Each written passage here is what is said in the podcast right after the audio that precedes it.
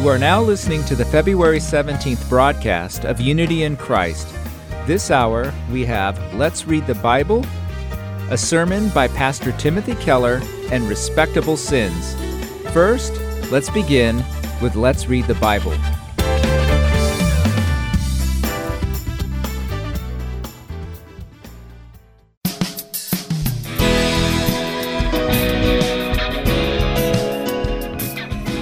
Hello, Heart and Soul Gospel Ministries listeners. This is Justin Kong with Let's Read the Bible. Sometimes we find the weight of food items is not as indicated on its packaging. For example, the weight of a pound of meat may not be quite a pound. It is understandable if it is due to a malfunctioning scale, but it is a different story if the seller intends to deceive buyers. Unfortunately, this happens quite often. We may have seen how sellers press scales with their fingers, put rocks in the bags, or switch bags with pre-packed bags with weights with lesser content right in front of the buyers when they purchase fruits or fish. This does not just simply end at sellers trying to get a little more profit. Such action breaks the trust between the sellers and buyers and develops mistrust with these types of sellers. It causes buyers to doubt sellers from the purchaser's point of view and makes them feel uncomfortable as if they are deceived after the purchase. God does not like such behavior among his people. God's people must not do such things as cheating and deceiving others for profit. Here's Leviticus chapter 19, verses 35 and 36. You shall do no wrong in judgment, and measures of length or weight or quantity. You shall have just balances, just weights, a just ephah, and a just hin. I am the Lord your God, who brought you out of the land of Egypt. Scripture says that God's people must use honest instruments that measure accurately length, weight, or volume. It is a reflection of one's characters as a child of God. It is because the God Jehovah is just God and honest God. God speaks of living righteously according to his character. In Proverbs chapter 20 verse 10 it says, Unequal weights and unequal measures are both like an abomination to the Lord. Something of unequalness. People whose standards shift however they want to their profits, using lenient standards for themselves but using strict standards for others. These are the things that are abominations to God. How about you? Are you living your life by using just, righteous, and honest standards to everyone equally in every situation? Have you ever turned your eyes away from conscience for a small gain? I hope you have not done so and will not do so. God who saved us is honest and righteous. If we are people of such a righteous God, we must live our lives by following His character. God will be glorified through us when we live our lives in such way. Let's read Proverbs chapter 20 verses 1 to 30 together. Wine is a mocker, strong drink a brawler, and whoever is led astray by it is not wise. The terror of a king is like the growling of a lion. Whoever provokes him to anger forfeits his life. It is an honor for a man to keep aloof from strife, but every fool will be quarreling. The sluggard does not plow in the autumn. He will seek at harvest and have nothing. The purpose in a man's heart is like deep water, but a man of understanding will draw it out. Many a man proclaims his own steadfast love, but a faithful man who can find? The righteous who walks in his integrity, blessed are his children after him. A king who sits on the throne of judgment winnows all evil with his eyes. Who can say, I have made my heart pure, I am clean from my sin. Unequal weights and unequal measures are both alike an abomination to the Lord. Even a child makes himself known by his acts, by whether his conduct is pure and upright. The hearing ear and the seeing eye, the Lord has made them both. Love not sleep lest you come to poverty. Open your eyes, and you will have plenty of bread. Bad, bad, says the buyer, but when he goes away, then he boasts. There is gold and abundance of costly stones, but the lips of knowledge are a precious jewel. Take a man's garments when he has put up security for a stranger, and hold it in pledge when he puts up security for foreigners. Bread gained by deceit is sweet to a man, but afterward his mouth will be full of gravel. Plans are established by counsel, by wise guidance wage war. Whoever goes about slandering reveals secrets, therefore do not associate with a simple babbler. If one curses his mother or his father, his lamp will be put out in utter darkness. An inheritance gained hastily in the beginning will not be blessed in the end. Do not say, I will repay evil. Wait for the Lord, and he will deliver you. Unequal weights are an abomination to the Lord, and false scales are not good. A man's steps are from the Lord. How then can a man understand his way? It is a snare to say rashly, It is holy, and to reflect only after making vows. A wise king winnows the wicked and drives the wheel over them. The spirit of man is the lamp of the Lord, searching all his innermost parts.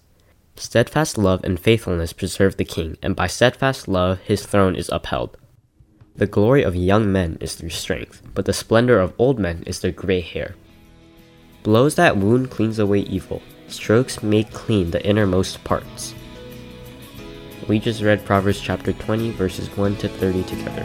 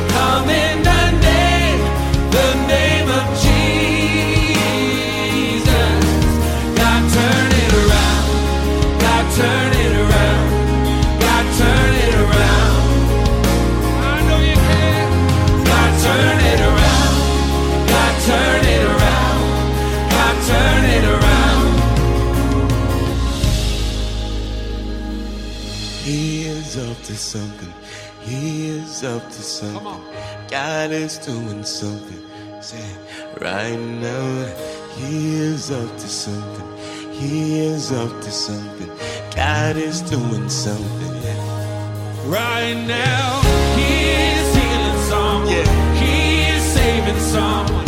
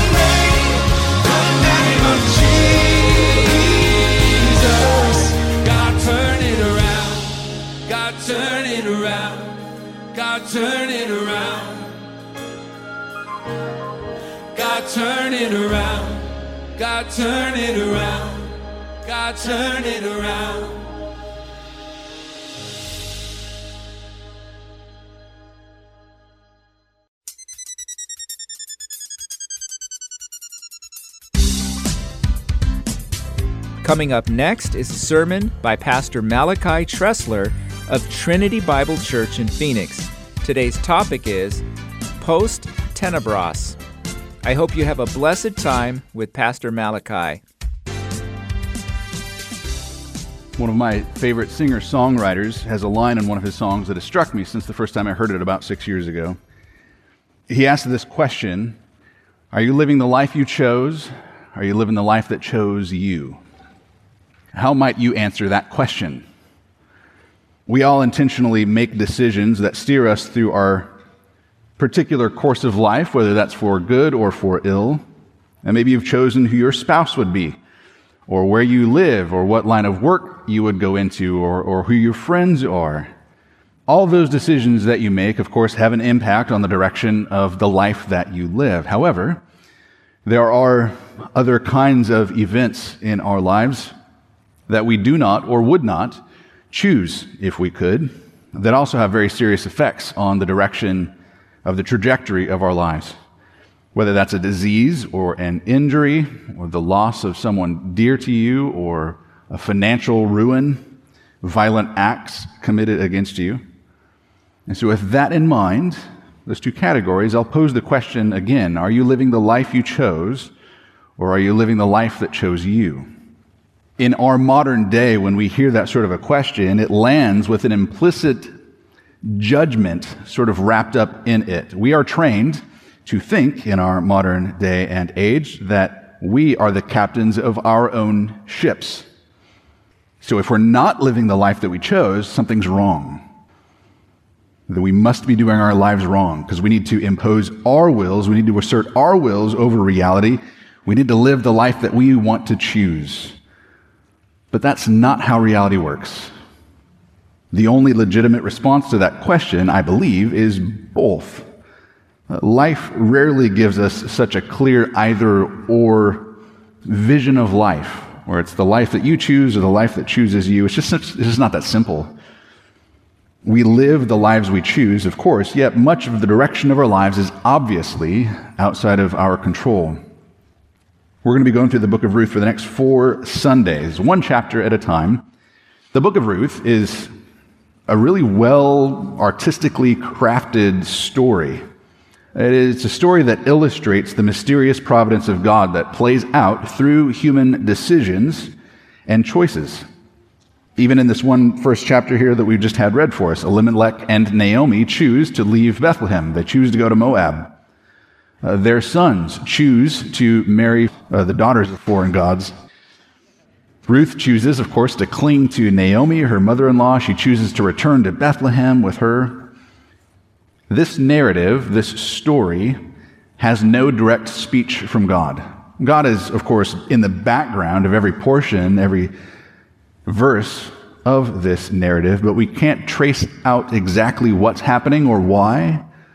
We don't understand fully his actions, his intentions, with the same degree of clarity that we can when he explicitly gives us his own interpretation of our life's events. The book of Ruth, then, is actually much more like our own lives.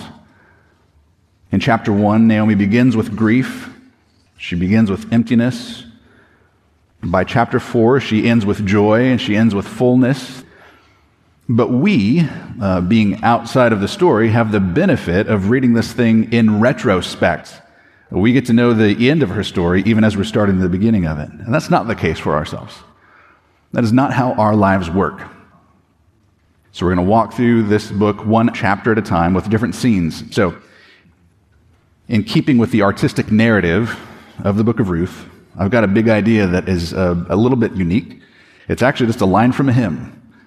In 1774, William Cowper wrote a hymn called God Moves in a Mysterious Way. And so we're just going to use verse 4 of his hymn for our big idea. It's this Judge not the Lord by feeble sense, but trust him for his grace. Behind a frowning providence, he hides a smiling face. First, the overture, the first five verses. In the days when the judges ruled, there was a famine in the land. And a man of Bethlehem in Judah went to sojourn in the country of Moab, he and his wife, his two sons. The name of the man was Elimelech, the name of his wife Naomi, and the name of his two sons were Mahlon and Chilion. They were Ephrathites from Bethlehem in Judah, and they went into the country of Moab and remained there. But Elimelech, the husband of Naomi, died, and she was left with her two sons. These took Moabite wives. The name of one was Orpah, the other was Ruth. They lived there about 10 years, and both Mahlon and Chilion died, so that the woman was left without her two sons and her husband. So this book opens with these five verses that act like an overture. It's a prologue. It's giving a brief summary of everything that we need to know before the narrative, the story, officially starts. In the days when the judges ruled, when there was a famine. Now, of course, this is an expertly crafted story, but just to be clear, this involves real history. Uh, these are real people involved here. It's not a fairy tale. This involves the real experience of real people in real times and real places. And the real historical setting for this narrative is the period in Israel's history between the conquest of Canaan, that promised land, and the establishment of the monarchy. So, Israel has entered into the land, but they don't have a kingdom set up yet. So, it's that time between Joshua, the one who brought them into the land, who came after Moses, right? He led them into the land, and it's between that period and when Saul would be their first king. And we read about this long period of time in Israel's history, the days of the judges, in the book of Judges, that book that was just before Ruth in our Bible. So that's the backdrop of the book of Ruth. It was about a 350 year period of time, depending on how we want to calculate it. And within this period of Judges, there was a cycle, a recurring cycle. If you read the book of Judges, you'll see this pattern playing out over and over again the people would rebel against God. They would turn to foreign gods and worship them in idolatry. They would rebel against God's law. And as a consequence, foreign nations would come in, they would conquer Israel, and they would oppress the Israelites. Then they would cry out to God to be delivered from these oppressors. And so God would raise up someone he called judge. This judge would be a deliverer and that judge would be given the task of delivering God's people from the oppressors. And after that deliverance happened, there would be a season of stability, a season of rest in the land. They would turn, they would seek God. But inevitably, as time passed, they would fall back into idolatry, back into sin, and that cycle, sadly, would start over again. Well, Ruth apparently is taking place during a period of rebellion because there's famine in the land. That famine was the result of Israel's disobedience. And so the time of Judges is mostly just a dark time. There are glimpses of hope in here every once in a while, but that cycle just keeps continuing. Uh, in fact, the most repeated phrase in the book of Judges is this the Israelites did evil in the eyes of the Lord. Judges 21, verse 25, it says, In those days there was no king in Israel and everyone did what was right in his own eyes. And that sets us up then for the first bit of irony in the book of Ruth, because the very first character in Ruth to be named is called Elimelech, which means, literally translated, My God is king. And yet, here is Elimelech, apparently doing what is right in his own eyes, because he leaves the promised land.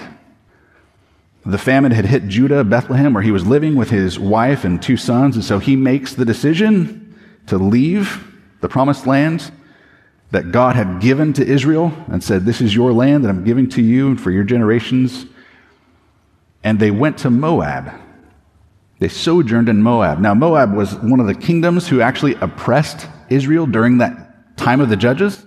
Uh, one of their kings actually ruled over Israel for a period of time. Moab was not friendly with Israel. The Moabites worshipped a false god named Chemosh, sometimes through child sacrifice even. But not only did Elimelech sojourn there, our text actually says that he stayed there. They remained there. This was not a temporary thing. He stayed there actually for quite some time. Another bit of irony is that the city that they formerly lived in was called Bethlehem, which literally translates as house of bread. Well, there was no bread in the house of bread, there was no bread in Bethlehem, and so Elimelech chooses to leave. He leaves with his wife, Naomi. And Naomi means pleasant or sweet. Uh, that is what her name means if we translated it. And as she leaves, they leave the, with their two sons, Mahlon and Chilion. And at some point, Elimelech died. We're given no details about the circumstances. It comes as a bit of a shock. And then it moves on quickly. It says the sons took wives from Moab. Mahlon and Chilion married Ruth and Orpah, as they're named in our text, and they lived there in Moab for about 10 years. Then we get another brief statement informing us that Naomi's sons both died, and neither marriage had provided any children. So now, Naomi was left in a foreign land without the family that she brought with her. She had two daughters in law, but she wasn't even really truly related to them directly anymore. So these verses help us understand the backdrop. Here's the conflict as soon as this narrative begins. We have this family from Bethlehem, from the tribe of Judah, Elimelech. The husband is from the tribe of Judah, and they have these two sons, but a famine happens, and these Ephrathites from Bethlehem and Judah leave the promised land. They go out from where they, the land that God had given to them to Moab, which is outside of the promised land. And all three of the men in her family died within 10 years. Neither of her sons had any children of their own. Naomi is left without anyone to, to personally provide for her, to protect her. She's apparently pretty advanced in age. Uh, we read later that she is beyond childbearing age. And so these first five verses set up the gloomy backdrop of this story. Naomi left because of a famine of food, but since she left the land, she's experienced a famine of family. So if we read carefully, we are not given any clear stated reasons for the gloomy situation that Naomi finds herself in. We naturally have questions we read something like this and we're like, well, why is this happening? Was it judgment upon Elimelech and the family because they decided to leave God's promised land? Was it because their, their sons married these daughters of the foreign gods? Is that why this happened? Or were Naomi's bitter circumstances unrelated to any discernible cause? Well, it seems that the narrator leaves this intentionally unanswered. Much like our own lives, we don't have access to the whole story. So, was Naomi living the life she chose, or was she living the life that chose her? We're not really given the option of a clear either or to that question. So, we should be careful in blaming Naomi or her family for the condition that they found themselves in. So, these verses introduce the problem Naomi is left. She is bereaved. She's in a foreign land without food or protection or family. But as soon as verse 6, we begin to see some glimmers of light peering into the darkness. Scene 1. Ruth clings to Naomi and takes refuge in the Lord. Verse 6. And then she arose with her daughters in law to return from the country of Moab, for she had heard in the fields of Moab that the Lord had visited his people and had given them food. So it appears that that cycle of judgment and rebellion and blessing has ended. How? It's come full circle. God has visited his people. One of the very few direct statements we get about the activity of God in this book says Yahweh visited his people and he gave to them food. Literally, the word translated there is bread. We continue, verse 7 through 9. And so she sets out from the place that she was with her two daughters in law, and they went on the way to return to the land of Judah. But Naomi said to her two daughters in law, Go, return each of you to her mother's house. May the Lord deal kindly with you as you've dealt with the dead and with me. The Lord grant that you may find rest, each of you, in the house of her husband. And then she kissed them, and they lifted up their voices and wept. So they're on their way back to Bethlehem, and Naomi begins to encourage Orpah and Ruth, her daughters in law, to return back to their own land.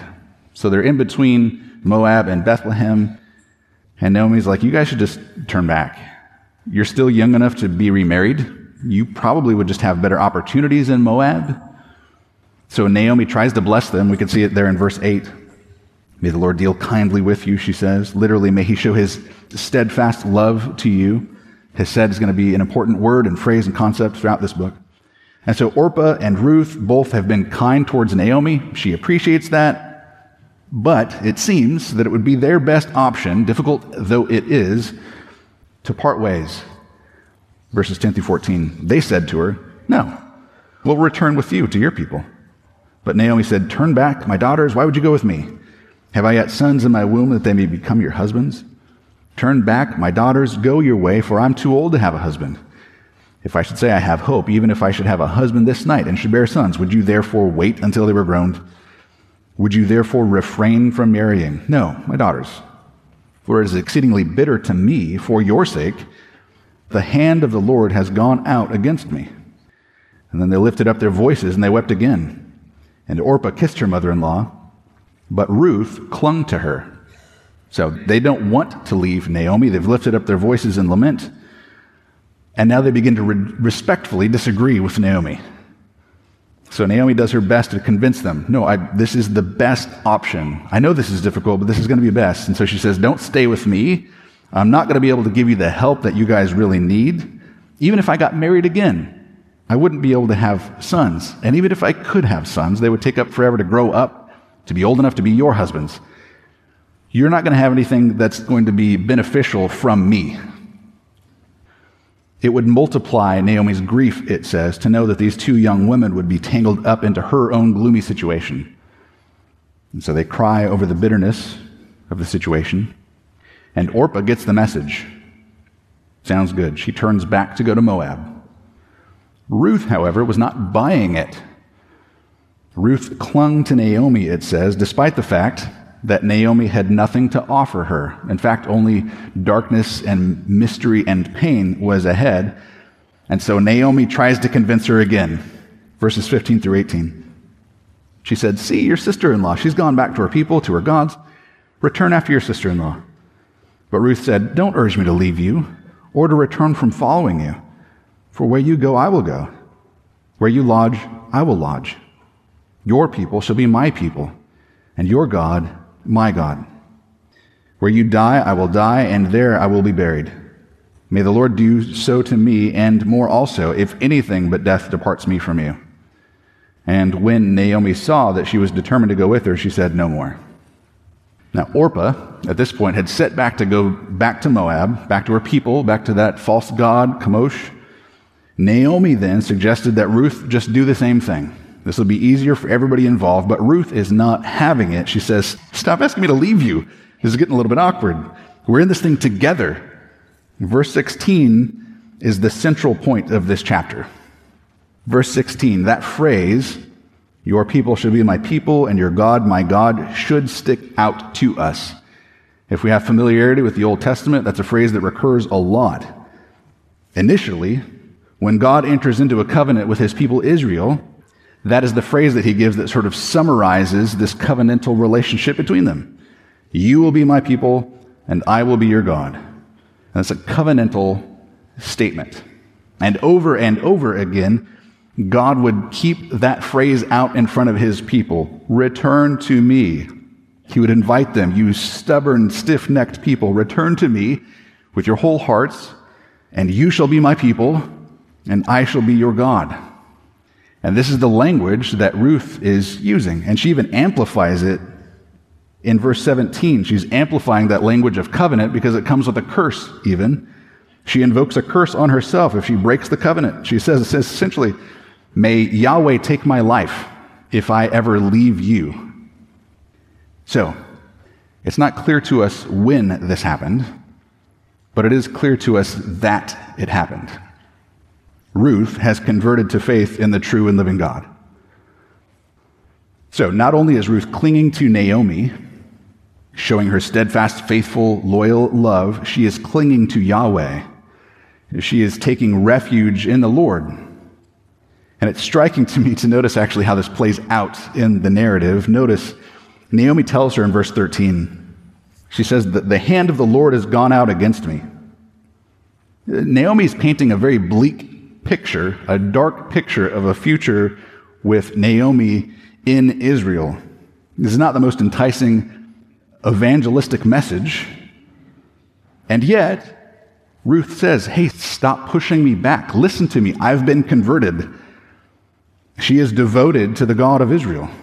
And this becomes even more clear to us later on in the narrative in chapter 2, verse 12, where it says that Ruth has come to take refuge under the wings of Yahweh, the God of Israel. And so Naomi's starting to get the picture. When Naomi realized that Ruth was determined, she stopped trying to talk her out of it. And that's all it says, actually. That's the end of the conversation. She just stops the conversation. We might have expected that Naomi would respond, Wow, what an amazing expression of faithfulness. May the Lord bless you for your steadfast love and kindness toward me. May your words be enshrined in Hobby Lobbies around the world and future generations. but she doesn't. And we don't want to read too much into Naomi's silence, but it doesn't seem that she's all that excited about Ruth clinging to her. At this point, it seems that Ruth is more of a burden to Naomi than a blessing for her to hold on to. And that becomes a little bit more clear as we continue reading. Notice the final four verses of this first chapter where the scene is shifting back to Bethlehem. This would be scene two. And Naomi returns empty just in time for harvest. Verses 19 through 21. So the two of them went on until they came to Bethlehem. And when they came to Bethlehem, the whole town was stirred because of them. And the women said, Is this Naomi? And she said to them, Do not call me Naomi, call me Mara, for the Almighty has dealt very bitterly with me. I went away full, and the Lord has brought me back empty. Why call me Naomi when the Lord has testified against me, and the Almighty has brought calamity upon me? Now, we need to remember that this story began with Elimelech and Naomi and their two sons moving from Bethlehem to Moab. They've moved out of Israel, seeking greener pastures, as it were, outside of the promised land. And they've been gone, they were gone for about 10 years, but the famine in the land has ended, and so Naomi is returning. And those who didn't leave Bethlehem, who were remaining in the promised land, well, they must have recognized Naomi when she came back. The whole town was buzzing about her return, is what the text says. Naomi had left with a husband and two sons, and yet now she's returning without any of them, uh, only a daughter in law from a foreign land. So this might have caused quite a stir, quite a buzz. What happened? And we get a play on words here, actually, in verse 20. It's a play on words. As we mentioned, uh, Naomi means pleasant or sweet. But she suggests that her friends give her a new nickname. Call me Mara. Mara means bitter. So she says, Don't call me sweet, call me bitter. And she gives the reason for the Almighty, uh, El Shaddai, the all powerful, sovereign God, has dealt very bitterly with me. I left Bethlehem with a full family, and I've come back without them. I left full, I return empty. So, can you sympathize with Naomi? She's faced so much misery. The famine in Bethlehem to begin with, the death of her husband, no grandchildren to carry on the family name, the death of both of her sons. She might be, at this point, just completely emotionally drained. Uh, when a believer faces that level of suffering, we have a couple choices to make. Either I can continue to trust and love God, knowing that He will do whatever is right, even when I don't understand it, or you can become resentful and bitter. And we saw that bitter resentment with Job's wife. When she was exposed to and facing an amazing amount of grief, she urged her husband to just curse God and die. But what's happening here with Naomi is a little harder to figure out. Earlier, if you remember, she said that the hand of the Lord has gone out against her. And now she says that the Almighty has dealt very bitterly with her. She said that the Lord brought her back empty, that the Lord has testified against her, and that the Almighty has brought calamity upon her. She doesn't seem to be confused about what's happening here. This is her perspective on reality. She seems to see a direct correlation between her behavior and God's providence. That's clear in the statement that God has testified against her, one of the things that she says here in this verse. Almost as if God has brought her up on charges of leaving the promised land and has testified now against her and has declared her guilty and has sentenced her to a life of grief. So here's a question that I wrestled with a lot in thinking through this passage. Is Naomi just telling it like it is? Or is she bitter towards God? Is she describing the bitterness of her circumstances? Is that what she means by bitterness? Or is she giving words to the bitterness that is in her own heart? It seems that it's a mixture of both. Again, not always so clear cut. There must be some level of resentment or bitterness that has settled in because she hasn't exactly returned empty. Ruth is probably standing right next to her when she says this. She just dedicated her life to Naomi, remember? But Naomi doesn't seem to see any value in her. It's possible that the emotional toll of grief and of bitterness towards God and the hand of the Almighty has kept Naomi from seeing the benefit, the blessing that is right beside her. But it's not so simple. Because we remember that we read in chapter 1 Naomi's own words to those daughters in law. In verse 8, on the way back to Bethlehem, Naomi knew that the Lord deals kindly. In fact, that's what she tried to bless them with. May the Lord bless you. May he act kindly towards you. And so, from Naomi's own words, it's clear that she still believes that God exists. In the face of this affliction and suffering, she believes that God exists. She believes that God is sovereign over all things. That's evident. And she also believes that God has afflicted her. And she still believes that the Lord can deal kindly all of these things are evident here in this first chapter, her own words. But maybe he's only kind towards other people. Maybe he's no longer kind towards me.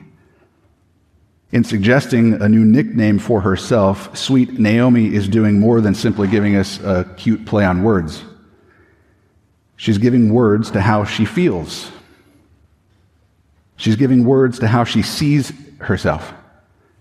She views her identity as one who is bitter, uh, discontent, perhaps even angry. Her personhood would now be defined by her bitter circumstances. Call me this. This is who I am. This is how she sees herself.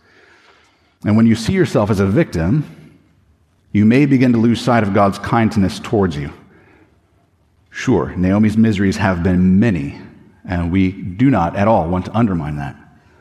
But her blessings aren't to be underestimated either. Uh, the famine has ended.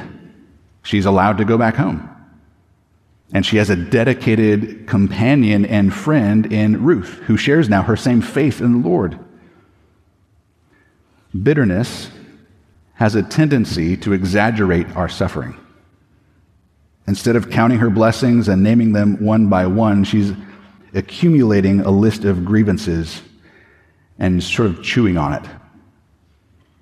It's important to note, once again, the narrator does not explicitly tie her family's actions to her suffering, but it does seem to be Naomi's perspective. There are examples of suffering we need to recognize in Scripture that happen not because of the choices that we make. This is true in Scripture, this is true in our own lives, there are examples of suffering that enters our lives not because of the choices that we make. And so we are mistaken if, in every circumstance, we make direct correlations between bitter circumstances in our lives and sin. In Jesus' ministry, he was passing through a town and his disciples, and he saw a man who was blind from his birth. And the disciples asked him the same sort of questions I would imagine that you and I would ask Jesus if we're walking along and see this man who is born blind from birth. The disciples asked him, Rabbi, who sinned? Was it this guy or his parents? That he was born blind. That is a question that we would often run to. What is the cause of this man's suffering? Someone has to be to blame. He must have done something. But this is confusing because if he was born blind, what could he have done before he was born? So uh, maybe his parents did something. Maybe his parents did something wrong, and that's why he was born with this affliction. Ah. Jesus responds by blowing up the categories. Jesus answered, It was not that this man sinned or his parents, but that the works of God might be displayed in him. And Christ heals his sight. This man, born blind from birth, his affliction was an opportunity for God to manifest his compassion and his mercy and his sovereignty and his goodness. And so when we interpret the relationship of sin and suffering like that, we lose our ability to see clearly. We focus on our own suffering, the suffering others, and we don't focus on God. All we can see is the wrong, and we become numb to the abundance of God's mercies that surround us. Naomi's situation was nuanced, to be sure. Uh, she knew who God was, she knew how he acted, but her perspective became skewed. And her bitterness changed her view of herself, and it kept her from rightly seeing God's goodness and his blessings. Bitterness can prevent us from seeing the good that God is working through our circumstances. And in this moment of the story, we're left, though, to wonder whether God has our best interests at heart sometimes in life, like Naomi at the end of chapter 1. And when that happens, we just need to turn back to the gospel. Do we question whether God loves us? He showed us his love in sending us his son. The only truly innocent man intentionally sought out suffering. Not because he deserved it, there was no confusion about that but because we deserved it. He took on the ultimate suffering in our place. And on the cross, the Almighty El Shaddai's God's hand went out in judgment against Christ in bitterness, so that we wouldn't need to taste the bitterness of that judgment, but only the sweetness of his grace. So consider Jesus' covenant commitment to his God and his people. If you have confusion about God's love, return to the gospel. Remember that Christ has clung to his people. Christ will never turn back. And not even death itself would be able to keep him from fulfilling his commitment to his people. And if you're wondering whether you're living the life you chose or you're living the life that chose you, here is one area in which you can make a very meaningful decision about the trajectory of your life repent, and believe. Put your faith in Christ and find shelter and salvation under his wings. Thanks be to God for our Lord and Savior.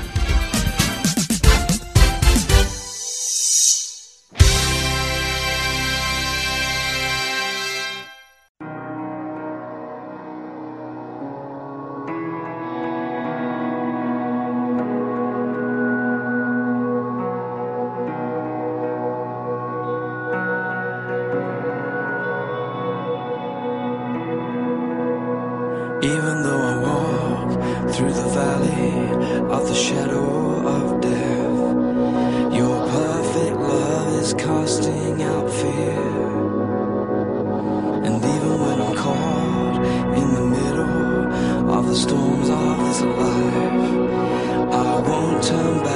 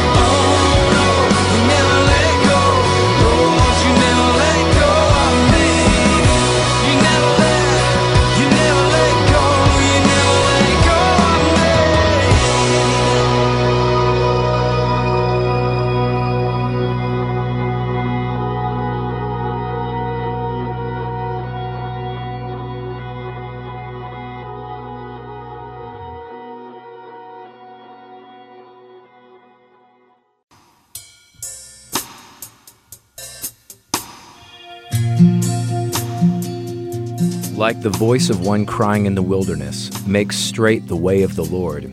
Heart and Soul Gospel Ministries is looking for those who will partner with us in this ministry of making a path straight for the Lord directly to the hearts of listeners. If you would like to partner with us to preach the gospel of Jesus Christ and deliver the saving grace of our Lord to others through volunteering, through prayer, and through donations, please call us at 602 866 8999.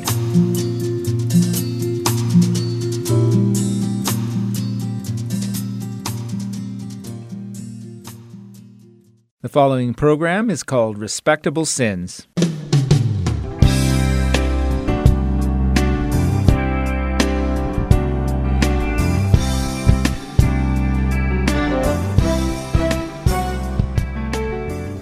Dear listeners. This is Terry, the host of Respectable Sins. We are exploring subtle yet significant sins that exist in our lives. We have been discussing how to recognize them and how to deal with these sins by reading together Jerry Bridges' book, Respectable Sins Confronting Sins We Tolerate. Today, we will talk about the sin of pride. Like irreverence or lack of respect, pride is often considered the root of all other sins. What comes to your mind when you think of pride?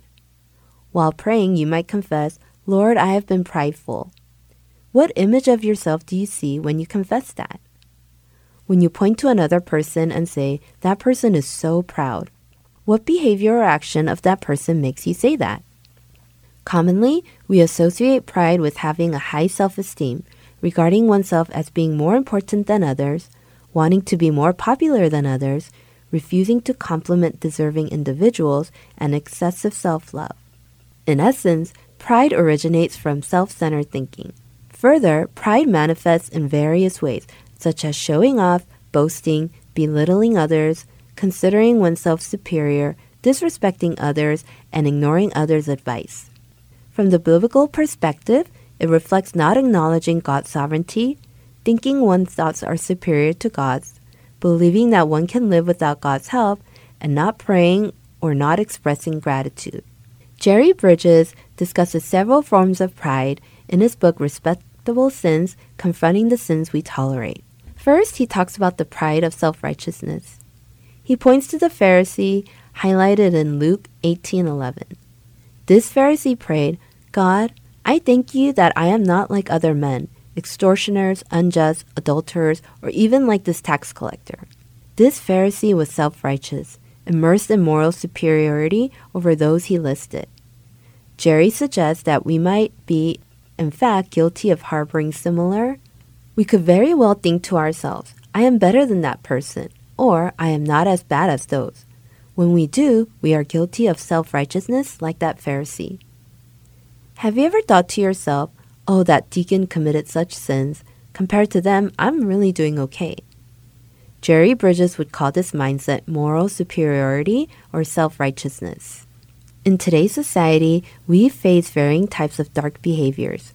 We encounter homosexuality, abortion, drunk driving, drugs, fraud, greed, and more. Christians may not explicitly commit these sins. However, Jerry points out that Christians can easily fall into the sin of moral superiority or self righteousness when looking at those who commit such sins. If we think about it a bit, we would find ourselves agreeing with Jerry. We often cast disdainful glances at others who commit such sin we have never committed ourselves. We might be saying, I would never commit those sins like they do. This attitude would then be similar to one exhibited by the Pharisee. If we are praying, we would say something like, I have never engaged in homosexuality, drunk driving, fraud, or greed like them. Thank you, God, that I am not like them. As Christians, then, how should we react when we encounter people committing these sins? We should begin by recognizing God's grace is working within us, granting us a life apart from those sins. We should feel grateful for being saved from a life entangled in such sins, and first and foremost, we should give thanks to God for His grace. When we didn't know God, we lived in those sins, not even understanding what sin was. Therefore, we should naturally offer thanks to God for being freed from those sins through His grace. Second, Jerry mentions the doctrinal pride. Many of us adhere quite rigidly to our own Christian doctrines, believing they are the only correct ones, dismissing others' beliefs. Jerry highlights how those who have been keen interests in doctrines can easily fall into the sin of pride. They might express opinions like, I follow this particular doctrine and others are incorrect criticizing different beliefs. Such individuals can easily display arrogance and even ignorance. They are dismissing doctrines they are unfamiliar with. While it's essential to have faith in the doctrines of the Bible, it is crucial to hold these beliefs with humility. There is nothing wrong with Christians attaining theological knowledge about the biblical teachings. However, they should also realize that there are many learned people with different beliefs and perspectives that may not share their doctrinal beliefs. They should adopt an attitude of always being willing to learn, setting example of a humble Christian. The third type of pride Jerry mentions is the pride in success, attributing success as one's own accomplishments. There is a common saying in Korea if things go well, it's my doing. If not, it's my ancestors' fault. It points to a person's pride. Such attitudes are found even among Christians. When things don't go well, some blame God, complaining how God could let things happen that way. However, when things go well, they attribute it to their own abilities and skills. How much do you think God intervenes in your life? How much control do you believe God exerts over your life? In other words, do you believe everything you currently enjoy and possess came from God? In fact, some might argue, but I earn my money through hard work. How can this be a gift from God? My idea was excellent, and I managed my business well. How is this God's grace? My child studied hard and got into a good university. Why should I give glory to God for this?